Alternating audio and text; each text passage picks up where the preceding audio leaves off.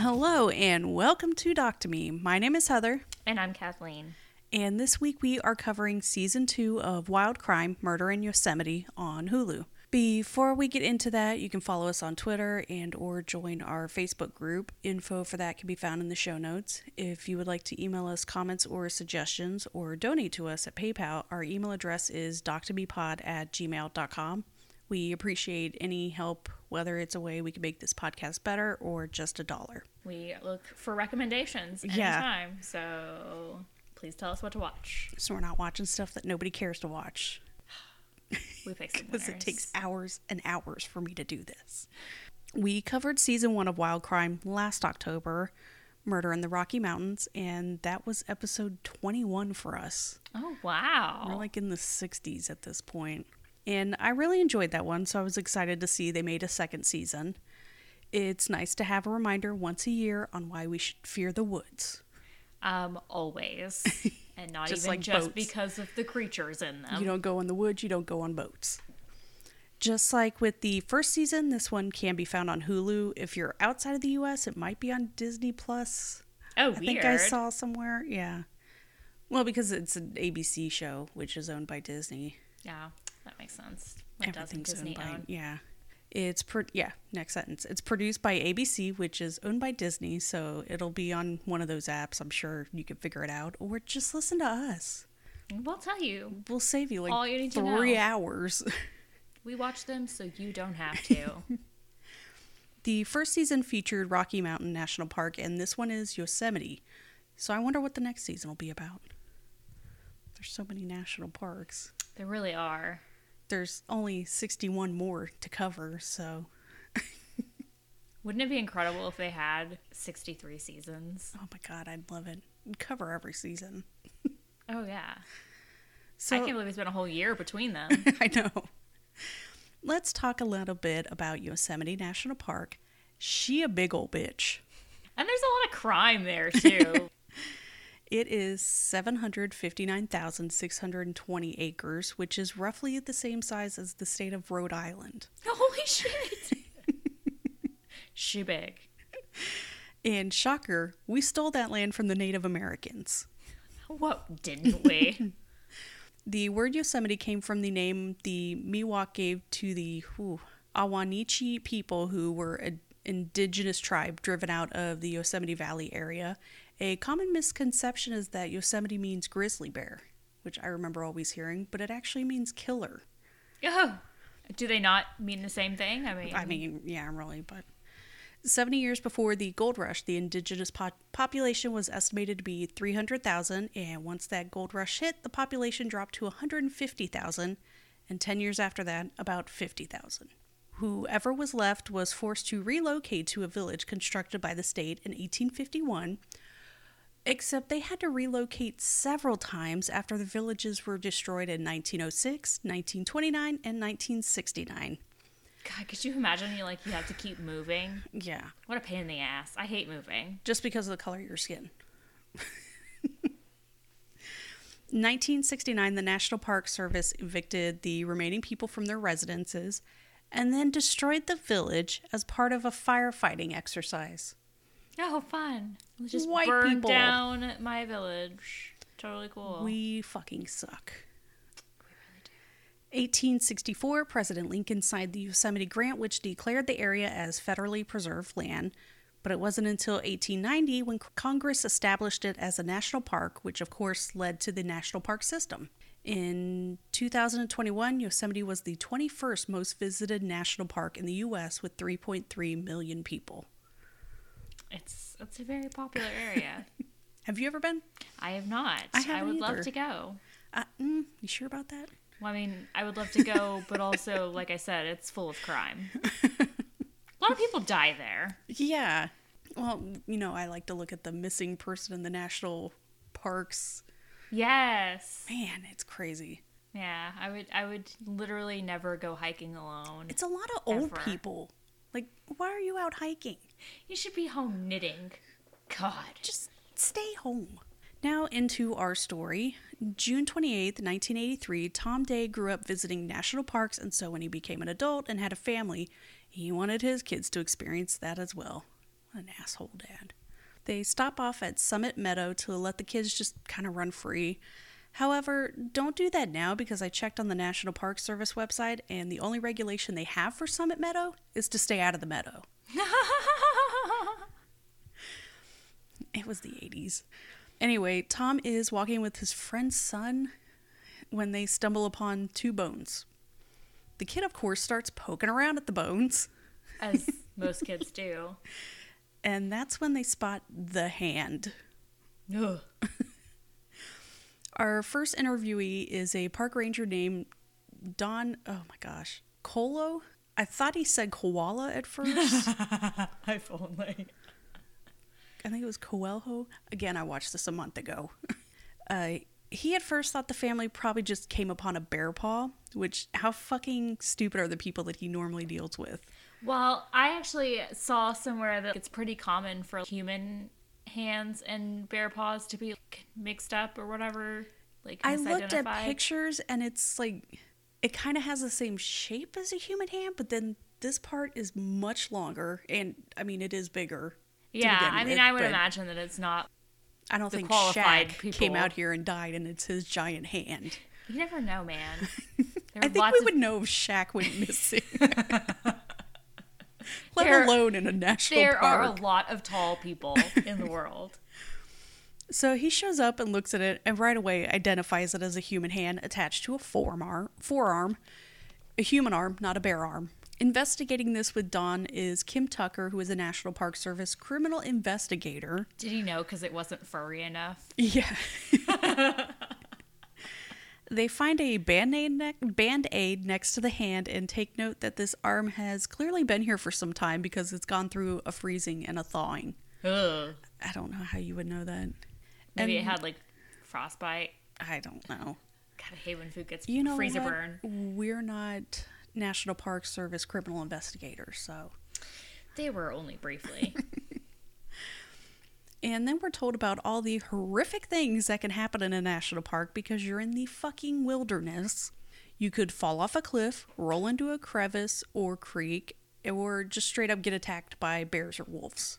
Did you see that story where the people were taking pictures while they were on a hike and they just happened to get a picture of a girl who had fallen and they just saw her hair and she got rescued because of it? No, I just heard, I think this morning, about some lady who froze to death at a national park.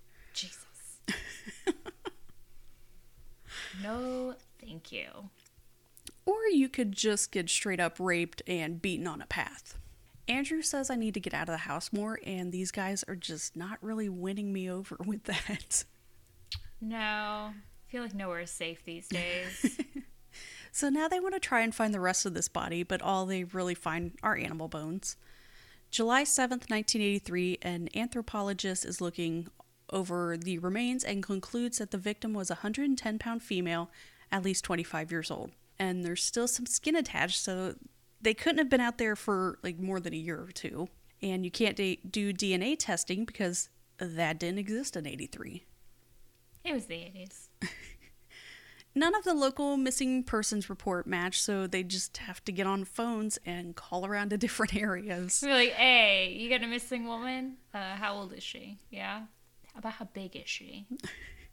Which is when you run into another problem because California in the 70s and 80s was just chock full of serial killers. Yeah, and like so many like hippies and transients and like So I'm sure the list of missing women was just a long one the through. number of cults alone. God, so many colds. Also in 1983, one-eyed dumbfuck Henry Lee Lucas was arrested. So by the next May in 1984, he's in full confession mode. I think our next one will probably cover the confession killer. yes. It's a long one though. It's yeah, it is so long. I had some time between, so I watched it twice. Well, I got sucked into Manifest, which was a nightmare. Why would you mention it? I needed someone else to suffer alongside me. Like I thought Riverdale was bad. but this show is so bad. Oh, it is terrible. It's like a train wreck. The Texas Ranger that they interview in this, Phil Ryan, is also in The Confession Killer. He also served as a consultant on Walker, Texas Ranger. Cool fact. Don't you love this background info? Yes. To sum it up, Lucas was a drifter that confessed to hundreds and hundreds of murders all over the United States. I think even in other countries. yeah, he tried to tell the Japanese. He did it, and they were like, okay, well, how did you get to even did- Japan? oh, I, I drove. drove. he is dumb as a bag of rocks. so, yeah, he, he just does this so he can get special treatment when in reality, he only has three confirmed victims. He's a dumb fuck. Still, he's confessed to murdering a woman in Mountainous, California National Park, so he becomes their first suspect. In fairness, he would have been in California around the time they suspect that the body would have been there, but at the very least, he could have dumped it there. But also, he lies, and California is huge. Yeah, just so much area to cover. Like I just. ugh. And where they placed him in California was like six hours away, they said. which is not like an easy feat. Like Especially not with a car back in the 80s. no, and he's not paying for all his gas and shit. Anyway, the rest of the first episode discusses Lucas and his history, but I don't really want to go into that because we'll cover it all in the Confession Killer. If you really want to learn about him, Last Podcast on the Left has a series. To sum it up, I don't think he's a really good suspect, but to be fair, that is with hindsight. right. I would agree with that. I don't think. I think that he maybe had some not like he knew things, but I think that's because maybe he was told things. Yes. And not like purposely told things. But Right, but just you know, m- casual mentioning. Um, I will say with these episodes, skip the first 30 seconds because they give a preview of what the episode's going to be about. I hate that shit. Like I'm watching episode 2, so clearly I'm interested. Why why do you need to spoil it? Yeah, don't don't tell me what it's all about. Just Episode 2 still discussing Henry Lee Lucas. Yay. yeah, it's it's a lot about him. that just tells me they didn't have enough to pad 4 episodes, so they're really focusing on this asshole. Which is crazy because when you think about it, like there really were a lot of potential suspects. Yeah. August 1984, California has a bunch of cases they are itching to tie Henry Lee Lucas to, so they fly him over. The dude got a free two week trip to California. And all those milkshakes and cigarettes. Except they don't bring him to Yosemite, so Don and Kim have to meet up with him to see if he's responsible for the Summit Meadow case. Because so many departments want to talk to this guy, they're only given an hour to do so. They're literally like literally scheduling appointments with him like Yeah. he's like some kind of world famous doctor. Don described Lucas as looking like a normal 40 year old guy. Are we talking about the same guy? he looked so bad. Not to mention that everyone said that he smelled horrible because he never had basic hygiene, didn't brush his fucking teeth. Like, just just pause the podcast, stop whatever you're doing, and look a picture. Look at a picture of this guy if you have no idea what he looks like. He is not a normal looking guy. No, he looks seedy as fuck. He looks like a hitchhiker killer. so, shocker, he confesses to the crime. He says he picked up a female hitchhiker near the park, looked to be about 17 or 18, and she willingly had sex with him in the park. Which Again, is look at a picture so of this guy. unbelievable in my mind. like, I don't care who you are, you're not fucking Henry Lucas. when they're done, he manually strangles her Just whatever. and then carries her body to some brush and just leaves. He insists it was Yosemite, even though he didn't pronounce it correctly, like Yeah, no, he- at all. What do you call it? Yosemite. Yeah. He did it good enough. The man is pretty fucking stupid. Like I think he lost his eye because his mom beat him, and then when the eye was starting to heal, like a teacher threw a pencil or something at another kid, and it somehow hit his eye, and Oh, I- that's how he lost the eye. I it was he was such a dumb. with. I thought he was playing with a knife with his brother. I don't remember what it, but it was just so stupid.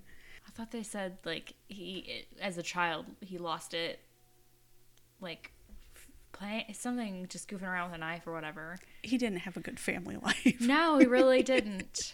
We'll get into that. They're not in a huge rush to charge him with the murder because, one, they don't want to destroy visitor numbers by saying a serial killer was operating in the national park. Yeah, I mean, that would definitely be a down. And two, they just don't have enough to say definitively that, yes, he did commit this crime. Right, there's like no real strong evidence. They actually have no proof this was even a murder. No, literally, like, could have just been like someone that died in an accident. Uh, October 1984, Don and Kim decide to go to Texas to interview Lucas again. He draws them a very, and I can't stress enough, very generic map of where the crime occurred and now adds to his original story. A little tidbit. Just some little things that he happened to see. That map was just like a line and kind of curve. I was like, how are you supposed to? Unless it was like a straight path, like you were pretty much like dead on. Yeah. Now they had stopped at Summit Meadow to have lunch, which consisted of fried chicken and several beers, and then had sex. Maybe because I'm in my mid 30s, but sex after beer and fried chicken just sounds like the absolute worst idea. Not to mention, like, I am 99% sure those were warm beers Oh, yeah. and cold fried chicken. Gag. He then wants to leave, but she doesn't, so he strangles her. It's just like, I can't leave you here alive. So, I mean, I guess if you would really like this place and you want to stay, like, I'll kill you. He also mentions that he left trash and her jacket at the scene, and all he remembers about the area was there were signs with numbers in the trees. Don and Kim realize that what he's describing are Nordic ski signs. Don says it so matter of factly, like we're all supposed to know what the fuck that is. I looked it up, I could not find based on that description. Weird. I mean, I it was like for a ski shop or some some Etsy store. It was I I just assumed that they were I don't know almost like mile markers for like yeah, but if you paths. look that up, and they're high in the trees, so when it snows, they're still visible. I don't fucking know. I've never been skiing. No. So this is their proof that he's been to the crime scene. They go to where they think the crime occurred based on that extremely generic map he drew, and they spot one of those signs on a tree. They walk another 40 yards and find the trash he described and pieces of a jacket. So it's believed he is the killer. And I want to believe too, because they found all the things he described after they talked to him, but he's just such a well known liar. The day after they find all this evidence, Kim is taken off the case. And it wasn't some conspiracy thing where they didn't want this case solved. It was literally over fucking money because they didn't want to have to pay park rangers more for being investigators. Exactly. We pay you to be out there writing tickets for littering, not solving murders. Within a year, Don also leaves to join the Department of Fish and Wildlife, so the Summit Meadow case basically goes cold. Hugh Aynesworth was a journalist for the Dallas Time Heralds in the early 80s, and along with his co worker Jim Henderson, they begin to look into Henry Lee Lucas cases. Check out Hugh Aynesworth's Ain, his fucking name. Aynesworth. Check out Hugh Aynesworth Wikipedia page. He has the most interesting journalist career I have ever read. He's claimed to have seen the Kennedy assassination, the capture, arrest, and murder of Lee Harvey Oswald. He helped interview Ted Bundy and co wrote two books about that, and covered the Waco siege. He's not bad looking either. I mean, honestly. He is still alive at 91 and apparently still living in Dallas. That's insane. That is impressive. Would absolutely love to have a chat with him. So I know I get distracted looking at all these other. No, he was definitely he he seemed very interesting in the documentary. So Hugh was very suspicious about Lucas's claim of having committed hundreds of murders all over the country. It is very suspicious to claim you killed someone and then the next day murdered someone else over 1,700 miles away. I'm too lazy I'll for give that, that. shit. Yeah, ain't nobody got time Again. for that. Cars in the 70s and 80s. Highways in the 70s and 80s. I think the most glaring one we know of is Deborah Jackson. She was murdered 30 miles north of Austin, and he claimed he did it even though there was proof he was in Florida at the time. So, I like how the police are just like, well, that may have just been when we found the body. Doesn't necessarily mean when he killed her. it's like, okay, honey, whatever helps you sleep better. and I think we've talked about that cop before. He was the one who framed that other guy, Yes. Even though the kid was like, no, it wasn't my dad. So you can understand why I would be dubious about him taking credit for the Summit Meadow case. And it doesn't help Don and Kim's case when he also confessed to murders in Yosemite that just didn't exist. Right. They're like, we don't have any of these bodies. And I just don't think finding a jacket, empty beer cans, and remnants of foil left in a park all that suspicious. No, I feel like those are things that it's a given you might find. There are unfortunately plenty of asshole litterers. Fuck those people. I literally broke up with a dude because he littered. I have raised my kids to look down upon people who throw trash out their cars. So So, regardless, soon after confessing these hundreds of murders, he recants all of them. Now, the focus of the case moves to identifying the victim, and there's renewed hope for that when on May 26, 1988, a couple of fiker, fikers. it has been so long. A couple of hikers find a skull, and where the skull is found wasn't anywhere where they had been previously searching. Could not find the exact distance between the two, just that they were on different sides of the same road. Oh, weird. Why would you not Uh, check yeah. on the other side of the road How when there's big is animals? This? Yeah. How big is this road? Animals? can- No, it's just like a road, like when you're driving into a park. Exactly, and you didn't search it's around five lane highway. Yeah, that's what I'm saying. The oh, and it's not a full skull either. The jaw was missing, but it is enough to be able to try facial reconstruction. Facial reconstruction back then was creepy as fuck. It's just clay with some glassy doll eyes added. I don't like looking at them. And again, the case goes back on the shelf until 1999 when we learn about another serial killer in the area. And it's somebody we discussed in episode 46, Captive Audience Part 2, Cary Stayner. He murdered Carole Sund, her daughter Julie, Julie's friend Silvina Pelosso, and Yosemite Institute employee Joie Armstrong. And our episode 45 covers Cary's brother Steven's ordeal of being kidnapped by a pedophile and eventual escape. So if you haven't already, check those out. It's an incredible story. Yeah, I I was amazed at how many things tied into this one Yes. season. I think at the time Cary would have been living in Merced, which would have been an hour and a half, two hour drive. Right, it's it's pretty close. Like they definitely have a big play on each other. But that was how big Yosemite is that he was like working at Yosemite or right no, he was at that hotel that was right outside Yosemite Yeah. and that was still like an hour and a half, two hours from where this crime occurred. Crime quotations. We don't know for sure. He would have been in his early 20s and would later go on to commit murders near and in Yosemite, so just as likely as Lucas, I yeah, that's my whole thing is like the fact that he started killing so late. but we don't know because there was that weird thing where his uncle was murdered and that one was unsolved. Yeah, I mean, I just I feel like there could be more killings attributed to him. In 2003, I guess the federal government came around to the idea of hey, maybe we do need to spend the money to have these investigators again in the national parks. Yeah, because you know there's a lot of crime. Like, no shit, dude. Just FYI, the National Park Service reported 297 million visitors last year. You have to assume there's at least one major crime to investigate during that time.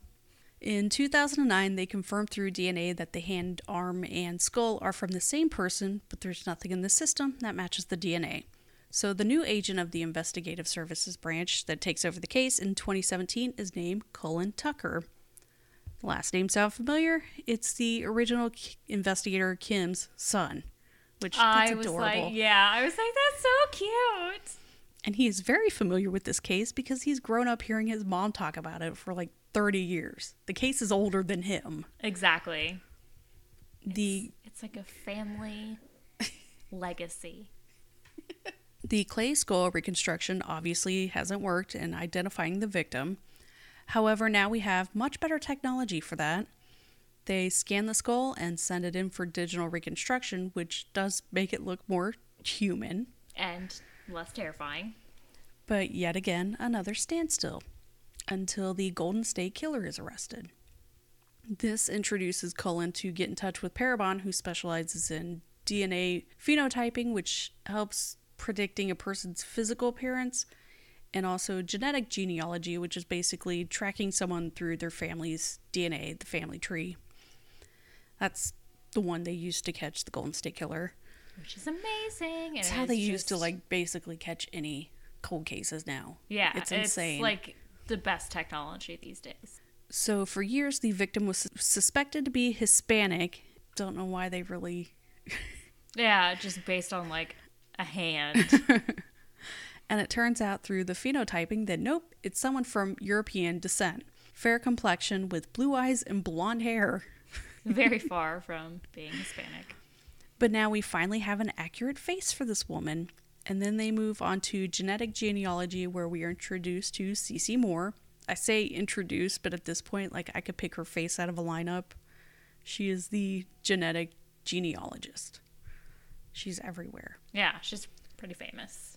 Cece uses the GEDmatch database. Are you on that? I know I am. I actually haven't done my DNA testing. I have a grandfather that I, I'm shocked I haven't been contacted for missing or murdered women. He just wasn't a good dude. oh no. And he was on uh, trains a lot. I want to. I should. I should probably ask for that for Christmas, just so that I can get it over with. I've been putting it off. I gave one to Jason for Christmas, but that you know he has. Do I need to bleep his name? I keep bleeping his name just because he hasn't, like. Oh, I don't think he cares. Okay. I'd Yeah. say his name because he's been on here. Yeah, no, I, I don't think he cares. It's- Okay. Yeah, and he has the most generic white boy name. Like every boy in the 80s was named Jason or Michael or David. Yeah. Chris. How did you forget Chris? Yes, that too. Christ- Christopher. But then I hear soprano. Christopher. Christopher. yeah, no, I got one for Jason, but he definitely has more of family offshoots and stuff than I do. Mine are just all like, well, I mean, I don't know. Maybe I do have secret relatives I don't know about. I didn't. It was kind of boring. yeah, but I mean, I know that he has, you know, secret siblings. Or, well, not secret, but, you know, Secret siblings. You have to say it like that. secret siblings. Shh, they're a secret. What is it? Stepbrother? No, stepbrother. What are you- No. Cece uses the GEDmatch database, which is a website where people can volunteer to upload their DNA information for law enforcement usage, and finds three familial matches to the Summit Meadow victim. Unfortunately, they're so distant to her that Cece has to build a family tree dating back to the early 1700s Which is just insane. She's basically just building these people's like family trees. Just to find a close enough relation to be able to match it. She finally narrows it down to a couple that not only has a daughter, but has a daughter that hasn't had any sort of record since 1983. Oh, that'll be it. She finds a high school yearbook photo of the daughter and it matches the phenotype facial reconstruction. January 4th, 2021, which is insane, was not that long ago. Cullen comes back into work after the holiday break to an email with the name of the victim. Finally, after 37 years, they have a name 29 year old Patricia Hicks Dahlstrom. Episode 4 starts with us learning more about Patty Dahlstrom and her life. At this point, she only has a surviving sister and nieces and nephews. Cullen starts getting on the phone and calling the family members, and the frustration Cullen must have gone through when no one answers or responds to his voicemails. Yeah. It was just like wall after wall. yeah, no, nobody wants to talk. And Finally, he is able to get into contact with someone who recognizes Patty as her aunt, who has been missing for almost 40 years. Which is just mind blowing. Like, that is so long. Uh, April of that year, he's finally able to sit down with the family and break the news to them about her death. And then the family drops a serious bomb on Cullen. Patty had ran away to California to join a cult. As one does. Who doesn't move to California and join a cult? The last contact her sister has with her is September 1982. They interviewed two of her friends that she had grown up, and we learned that she didn't have the best home life. Can we talk about how many times that man says cute? yes. Like, it's not a cute word for you, my friend. Like he either has a ton of daughters or a ton of granddaughters. I hope so. Her dad was an alcoholic and her mom was overprotective. I'm not sure what they were insinuating. She had a sister who didn't want to be in this, which I can understand, and a brother named Ed who died when Patty was in high school. She was very affected by his death. She then just kind of drowned herself in religious texts, and soon after graduating high school, she got married. Sounds. Don't don't do that. Yeah, sounds, sounds about right. After a few years, they got divorced. So she really just seemed to be lost in her life, and that's when she joined up with the cult group led by Donald Gibson. Cullen gets in contact with other members of the cult who are terrified to talk to Cullen about Donald Gibson. And it is hard to find any information about this guy because there's also a musician with the same exact name. That's helpful. And it mm-hmm. also the fact that he is just in the wind. Nobody Yeah. knows where he is. He tried to pass it off as an Eastern religious group, like they always do. But of course, all the members handed their checks over to him and were put into arranged marriages. No fun. There were sex rituals and, of course, selling drugs to kids who Donald then sexually assaulted. So, safe to say, he's a huge piece of shit. Yeah, it's just like out there selling LSD and shit, just like to children. Donald's excuse was he needed to take their seed for religious purposes. Which is the most horrifying excuse I've ever heard. If that's the case, then I guess I'm super religious. I'm sorry. I had some fun times in my 20s. Take yours. All right, it's horrible. Um, can we just maybe, I don't know, not rape children? And take their seed. just not rape children. December 19th, 1980, the police raid the cult members' houses. They're doing this to arrest Donald. They're trying to arrest him, you know, because of the drugs and the rape. October 2nd, 1981, Donald is found guilty of two counts of oral copulation of a minor and two counts of sodomy of a minor.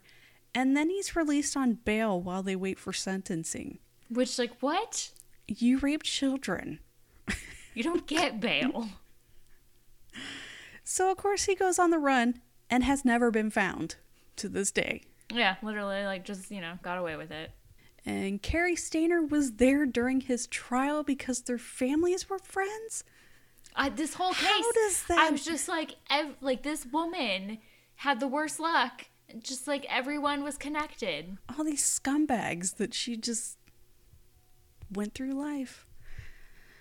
So now the theory is Patty would have been there as a witness, so Cary would have known who she is from that. But yeah, that's all we really learn about this cult. And there is like nothing to find about this cult. Right, but also the cult leader could have killed her just because he needed to silence her or something. I And Cary remembers her from this Right, and he could know her just from the association. It's like there's so many potential. that one I think is a stretch. I agree. even though we spent way too long on Henry Lee Lucas, the whole cult thing was like 20 minute thing. I know that. it was just so crazy. it was a huge part of everything, and what the fuck? So with Donald gone, Patty has no reason left to stay in Merced, so she heads off towards Yosemite, and that's where the case sits today. And realistically, we don't even know if she was murdered. No, and I know that they were saying that they were testing for DNA on the beer cans, but I hadn't seen anything come back on that. Yeah. So I'm just like, what the All fuck, they have man? is part of her what skull, tease.